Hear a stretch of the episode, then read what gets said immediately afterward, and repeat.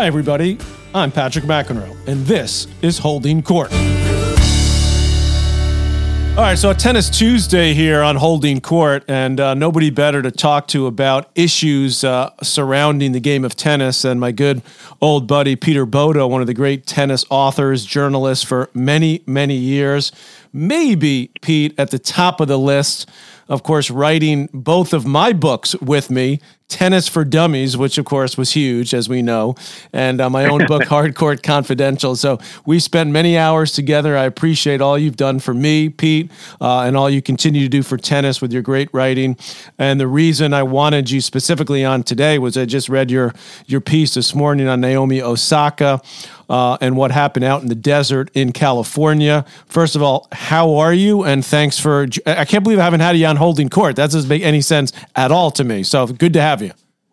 Yeah, save the best for last, right? It's, it's, it's great to hear from you. Those accolades are, are probably not entirely uh, warranted and justified, but I really appreciate them. And as you know, we just had a, you know, we had a great time every minute of, of the projects we've worked on together. And more than that, I think we kind of have, in some fundamental ways, a similar view of the world. You know, uh, a little bit of skepticism thrown in there, and open-mindedness. And uh, so it's always a pleasure to talk to you. Well, so uh, the article on Osaka came out on tennis dot com. You've been writing for them for a long time. You you wrote for E S P N dot com for quite a while as well. But uh, sort of summarize for the uh, listeners out there, sort of your take on what happened. Of course, Osaka, for those of you who don't know, uh, was heckled by someone in the crowd early in her match. Someone said, I believe, Osaka, you suck, is what they said.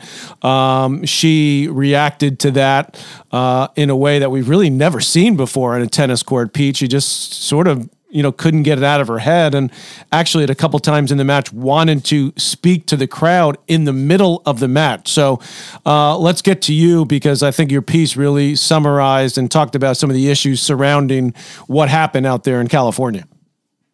Well, there's a lot to unpack there. And, uh, and you know, there are two levels to this. There's the macro level of Osaka and her long-term career and her history, and there's a micro level of what happened in this particular incident. And, of course, there's a tremendous, there's a great linkage between the two of them. But I want to go back for a second. When you when you mentioned that the fan shouted out, Osaka, you suck, I, I actually had originally written that in quotes, too, having read what I did. Then I went back to fact-check my column, and I saw that the fan had actually yelled, Naomi, you suck. Okay. Now... Okay. It, it doesn't sound like much of a distinction, but it mm. sort of tells me that this was really a tennis person, mm-hmm. and that, you know, uh, because, you know, how tennis, even the commentators, it's, you know, it's not Muguruza, it's Mugu this, it's uh, it's not Madison Keys, it's Maddie, you know, there's all these kinds that, of That different... drives me crazy, by the way, when uh, commentators, yeah, it drives me absolutely crazy when they said their nicknames on television. I, di- I don't like that at all. But anyway, that, no. I, I, di- I, I digress. Go ahead. I try yes, not to do that. Very... If I ever do that, I mean, I've been doing this for twenty-five years. So uh, if I if I, I don't think I do that, uh, if I ever have, uh, I hit myself on the side, you know, for doing it. You got to go where your thoughts take you. I, yeah. I agree one hundred percent. And so it's it should it's good. It should be a conversation. It's not a checklist. So we're we're good on that. But yes, you know, I think that indicated very much that, you know, there's a person who knows her tennis and feels intimate. And one of the overlooked things, I think, that I, and I do point this out later in the column, actually, because it's, it sounds a little Philistine almost, but look, tennis fans, you know, uh, people who go to see tennis, you know, they, they save up money. They, they spend a lot of money to go and see Naomi Osaka, even in Palm Springs, where it's, you know, obviously it's a very wealthy community in Indian Wells, but, you know, fans expect a certain level of, you know, it's a transactional relationship between tennis players and tennis fans. And in my view, I think, you know, I, I, I almost, if I had to create a persona, if I were writing a novel with this as, as part of the scene in it, I would have this woman be a tennis fan who just came and she's dying to see Osaka. She may not love her, she, you know, uh, but she wants to see Naomi Osaka. She calls her Naomi. She goes out there. Naomi Osaka gets broken in the first game of the thing. All the stuff she's gone through in the past, the meltdown at the U S Open, these other incidents, kicks in. And a woman, you know, and a woman just yells out, you know. She gets mad and says she's she's not coming to see a version of Hamlet. She's coming to see um, a, a high-quality tennis match, and there's a chance that she may not see it. So, I mean, I think that's that would be my take on that kind of a thing. Now, now um, you, you fact-check, and I think I, I, I think I saw, but you could correct me if I'm wrong, that it happened after the first game? Was that Yes. Correct? Uh, that's a little early for. I mean, I'm uh, you know, for the fan to be assessing that any any player sucks, um, to be doing it after the first game. So, I mean, obviously, there's a side of it that heckling is the right of the fan, so to speak, for what you just said, paying their paying their big bucks to get a, a seat, to get, you know, and, and obviously both of us are New Yorkers. We've been to plenty of games in Madison Square Garden where uh, you know, things are said a lot worse. Of course, it's a di- different atmosphere, obviously, at a hockey game or a basketball game. Um, that being said, uh, it did seem that the reaction from Naomi was rather startling.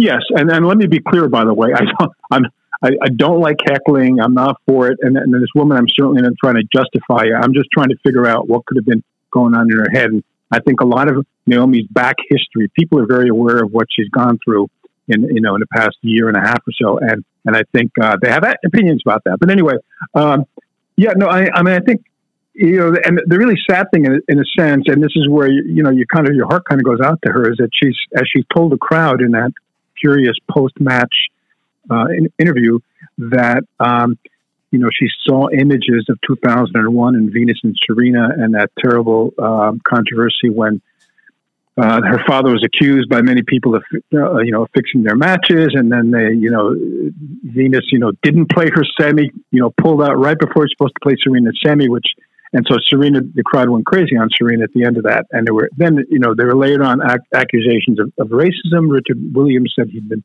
he'd been called, you know, terrible, terrible racist names and stuff. So, I mean, all that was, you know, that's a big part, unfortunately, of one of the most infamous incidents in tennis. But for that, for Naomi to be triggered and have that happen, it's, I, you know, it's hard to say that the racial, there's, appeared to be no racial context in, mm-hmm. in what the heckler said. And there certainly wasn't in the crowd react.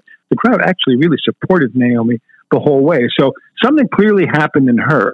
I mean, I, I, this triggered something that, you know, you know, goes back probably to some degree to her social activism, activism frame of mind, her feelings about race relations, her feelings about herself and her image and how people, how people perceive her. And I think, you know, it just, you know, and, and, I think when she asked to address the crowd, it was really telling because she, you know, something weird was happening to her and she wanted to tell people what it was so they don't think she was just being a weenie mm-hmm. and crying and being all wussy. So I think it was uh, it was an, really an unfortunate uh, combination of circumstances. I mean, and obviously we all feel for whatever Naomi Osaka is going through. I mean, she's obviously having a difficult time uh, with her mental health, which is, you know, I've given her credit for pointing that out and bringing that to the forefront. Uh, Pete, as she's done in the last year and a half, starting, of course, with um, not wanting to talk to the press at the French Open. And I didn't like the way the French uh, Tennis Federation and the other majors handled that. Um, but there, there is a, there is also the part of me that says, you know, I mean, you're a professional tennis player. Even when she was going, but even before this incident, when she was going through the press issues, it was like, okay, we we hear what you're saying, we respect what you're saying. You you got a lot of courage to go out on a limb and put yourself out there and actually withdraw from the French Open. All that being said, it is part of being a professional athlete to speak to the press, even with the world that we now live in of social media, where if you're Naomi Osaka or Serena Williams or Rafael Nadal, you know, you have your own platform. You can speak to your fans anytime you want, which never happened up until the last, you know, fifteen years or so. And it's obviously increased in the last ten years. So, okay, players have that platform. They can do that, but it's still part of being Uh, a professional athlete, an entertainer, whatever, a politician, that you must have, communicate with the press. So this situation uh, is even even weirder to me, Pete, because uh, you know, to ask to speak to the crowd in the middle of the match, of a competitive match in one of the biggest tournaments in the world, I don't believe I've ever seen that happen. The only thing I can think of that's comparable is, you know, Davis Cup matches where things were sort of getting out of control in different places. And as you know, of course, I was a captain of the U S team for ten years. It never happened to me, but I've seen instances where the captain of the home country, when the home country was uh, saying things a lot worse than "you suck" to uh, players, um, you know, took the mic and said, okay, well, you know, we need to calm down here, to sort of calm the fans down. But I can't remember ever seeing a player actually want to take the mic in the middle of the match. Can you? You know, uh, I've been combing my memory, and I haven't hit anything on the internet yet. But oddly enough, and by the way, it was a great run you had as as, as captain. Oh, thank you, Pete. Glory years for the U S and that was, that was terrific. But um, and, and I seem to recall at one point Connors, who else, of course, a guy right. who probably loved being heckled, right? Uh, you know, I I think at some point he kind of did something, but it was in jest. I think he climbed up, sort of uh, on on the umpire's chair a little bit, and then said a few words into the mic, and it wasn't anything. This is different. This is a woman wanting her day in court, in a sense. This woman trying, you know, to explain, I think, a very complicated situation that's going on in her head, and she knows she's not going to be able to, to do it. I mean, nobody's going to understand why she's crying. She's going to think, you know, it was because of what the heckler said, but it probably was really because of these images and in her head, and she couldn't get out these images of of the, of of Serena getting dumped on. I, I think where she really kind of lost it um, uh, and, and lost to some degree some sympathy is where she said, you know, she sort of said, you all should watch it. Well, you know, I think a lot of people saw that. Mm-hmm. And almost everybody I know, it was appalled and mortified. And, you know, and, um, you know, I think, you know, she was, I think, took a little too much liberty in assuming that the woman, the heckler's comment was racially based. There was no sign of that particularly. And look, let's, let's be frank. I mean, you know, we're not going to pretend that there's, there's, you know, that everyone's lovey-dovey. There's no such thing as racism. But there was, you know, no clear, no evidence, either clear or even obscure, that the comment was racially motivated. So, you know, I don't know. I think that was a little bit a weird place to take that. I think, and not entirely fair in, in many ways, because you know, may, sometimes a heckler is just a heckler. You know, sometimes. Well, yeah, uh, and, and, and apparently the woman was in one of those uh, the high the high end suites, you know, which are very expensive, drinking. So apparently, oh, uh, there you go. Yeah, so I mean, that was one of the things I was able to dig up. I can't confirm this, but that she was having a few beverages and maybe a few too many. So again, these are the things that happen at sporting events. So I guess we we, you know, we need to take, as you started with this, with our interview here today, Pete, our chat about sort of the macro view, which is where does Osaka go from here? And by the way, I want to ask you, where does Djokovic go from here again? Because I know you've been you've written a couple of great pieces on that as well. But let's stick with Naomi for a moment, Naomi Osaka, and where does she go from here? Because it it, it seems like, um, I mean, let's be frank here. I mean, if if you can't handle a heckler, now she did say that she's been heckled before, uh, whether that's true or not. I, I, I mean, I have no reason not to believe her, but I, I've certainly never heard her heckled anywhere. And and everywhere she's gone to play, she's a huge, you know, she's got huge star power and people love to watch her play. I mean, she's a great player. She's won four majors. Uh, but wh- you know, what does this mean for her future? Because clearly she has some issues that she's continuing to try to deal with when they're, as far as her mental health is concerned. You know, that gets back to this issue of her that we just talked about, connecting the dots, you know, connecting the, the, the dots from being heckled to the fact that it's racist, to the fact that she's in Palm Springs, and this is what happened to, to, Serena, uh, to, to Serena after that controversial ending to that tournament. So you kind of understand uh, how that might have happened. You know, where she goes from here is a very, very good question, because I think one of the, you know, themes in, in the story, and I think one of the lasting macro issues here is, look, and I think to some degree, I'm not so big on, on accusing her of entitlement entirely, but I, I think one of the things is she kind of wants to have things on her terms, even something like addressing the crowd. You know, I mean, just to think that she would be able to get that because she's right. Naomi Osaka, mm-hmm. big tennis star, it, you know, it's, it's quite a leap, mental leap for someone. And I think, you know, uh, and I think, you know, I started my piece with, with using a headline from the New York Times before she came back from uh, to the Olympics, and it said she's coming back on her own terms.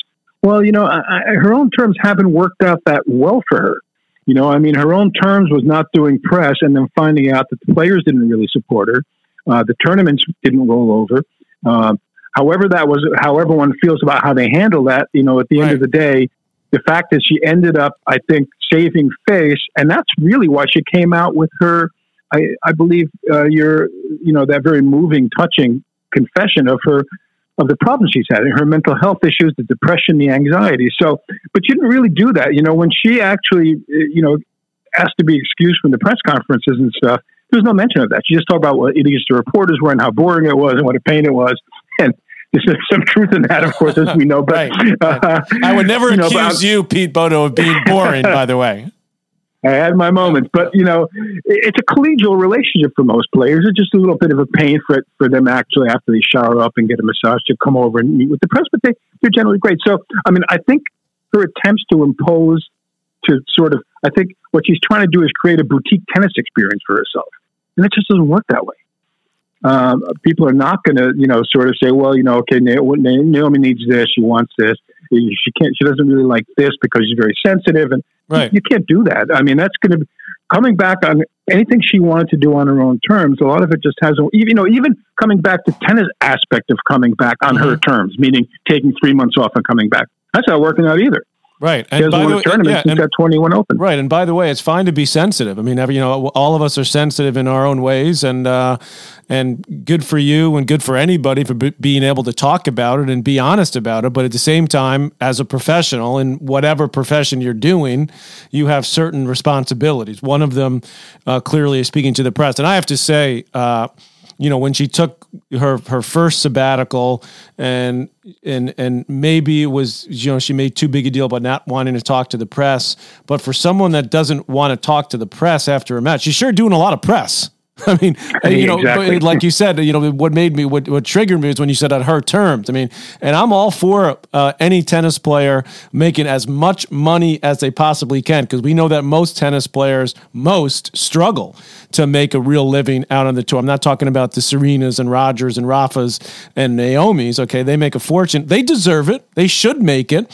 But, uh, you know, it, it was, I have to say that every time I saw Naomi do another commercial or another ad, I'm thinking to myself, okay, well, you know, that had to be set up. Her agent had to set that up. That had to be a photo shoot. She had to, you know, meet with press. She had to get her hair done. All these things that have to happen. And there's a lot of those things for have to have to happen. And we see Serena, you know, she's found like an amazing, I'm going to call it post tennis, because I don't, I don't know if she's going to, I mean, she says she wants to play more, but you know, God bless her for what she's been able to do with her off the court stuff. I think it's great. Roger Federer is one of the most, you know, uh, well-paid athletes on the planet because of what he's been able to do. So uh, it, it's hard when you're, you're, you're kind of using that card that Naomi did, and then you're out there sort of all over the place on billboards and making the money uh, doing, you know, big P R um, stuff that she's doing. And again, she has absolutely earned that right, and she's got the charisma and the game to be able to back to back it up.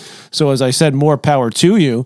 But uh, you know, it, I, I I lose. I'm not going to say respect, but I it it it rankles me just a little bit, I guess is what I'm getting at. Without trying to be politically incorrect here, uh, I don't want to take a shot at her because I don't think she deserves it. Because I feel for her. That's the most the most important thing to me is I feel bad for her. But at the same time, you got to be able to understand what you're dealing with as being a superstar tennis player. Yeah, look, it's about it's kind of about having it both ways, and I think uh, it's very hard to have it both ways. I mean, I think yeah, I, I agree one hundred percent. I mean, I think a lot of people, and this is, you know, again, why somebody like this crazy heckler could be driven to. to To, to yell something stupid like that is that, you know, they see, you know, they see that, well, you know, she's talking about how, how shy she is. And she's, you know, saying, you know, that she's very sensitive and she wants her space and her time. And then, and then as you say, she's doing all these things, all of which are public facing.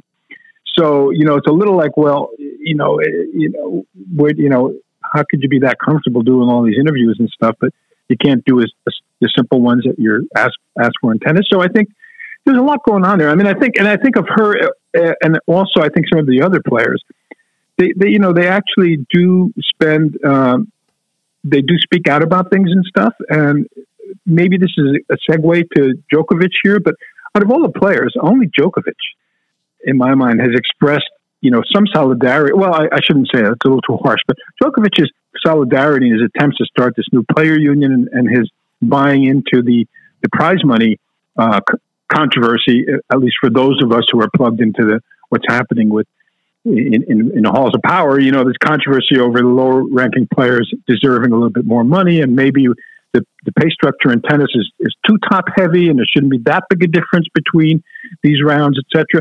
I mean, I haven't heard many of the women players, certainly top women players, or really even, even that much the men players, you know, take an active role in that, how they feel about their colleagues, you know, and, and are they actually pushing for a more I don't, I don't even want to say fair, but a more, you know, uh, a more broadly engineered distribution of prize money, where lower ranked players are making a making little bit more, more than yeah. they're making now, right, and, more, and more, higher rankers making a little less. Yeah, more similar to golf, the way they do it in golf. Which right. I, I happen to think that's the way it should go. So, all right, let's transition to Djokovic, because uh, you wrote a great article after he gave his first sort of interview post Australia, which was with the B B C.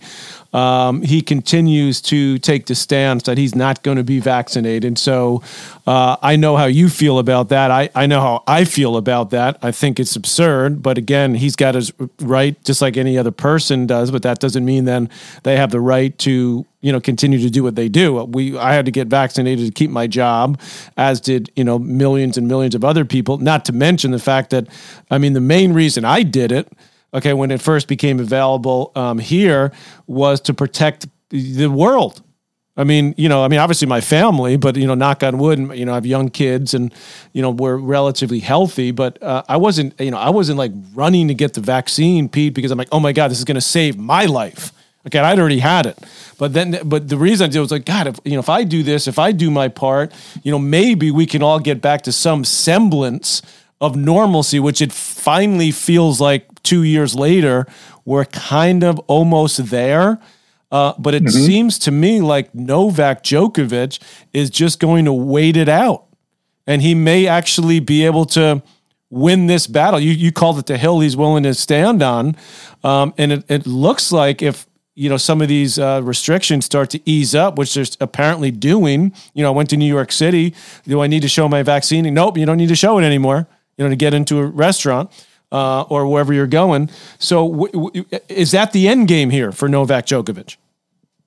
Well, I think it is. And I must say, you were one of the first people I knew, Patrick, who actually got COVID, and, and where you were sequestered in your basement. You That's know, right. Thankfully, the family yep. wasn't far, just a staircase away, but still. Exactly. And it was like, I was like, it was a wake-up call for me, too. And, and, and I've been vaccinated. I totally support vaccination. I, I think people who are unvaccinated are short-sighted.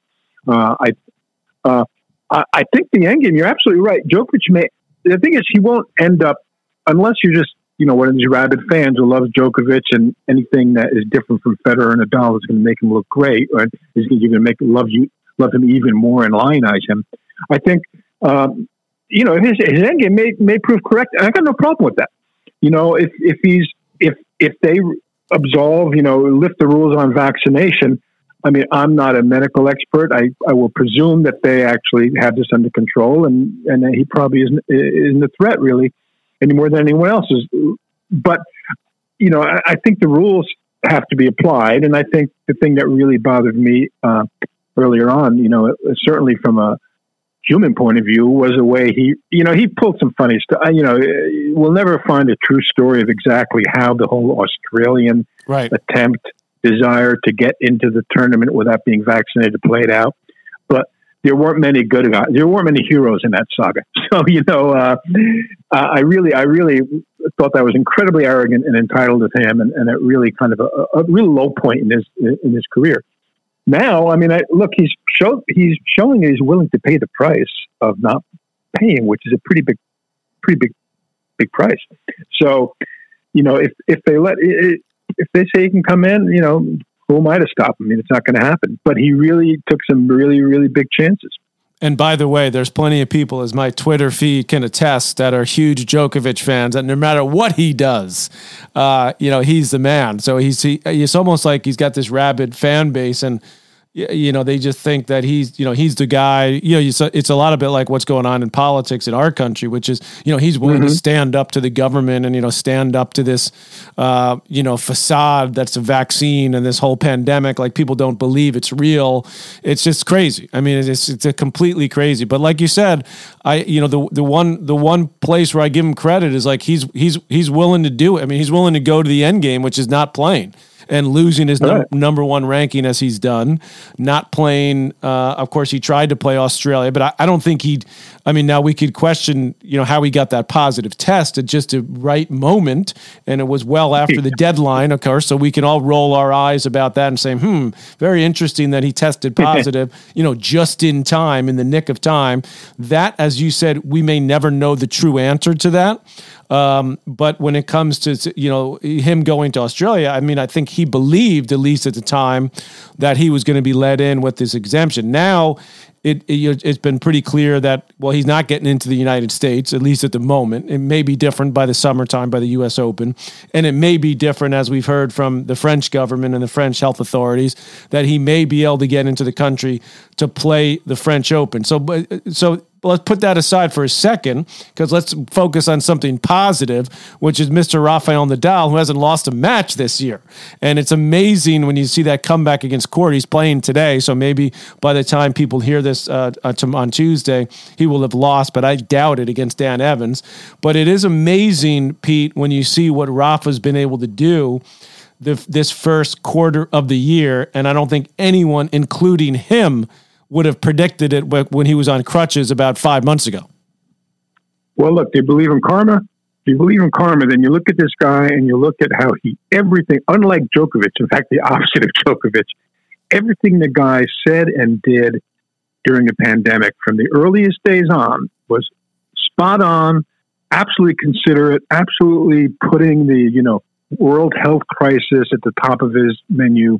And You know, uh, he, the guy's been great. I mean, and he's just a wonderful human being, it seems, and at least in this narrow sense.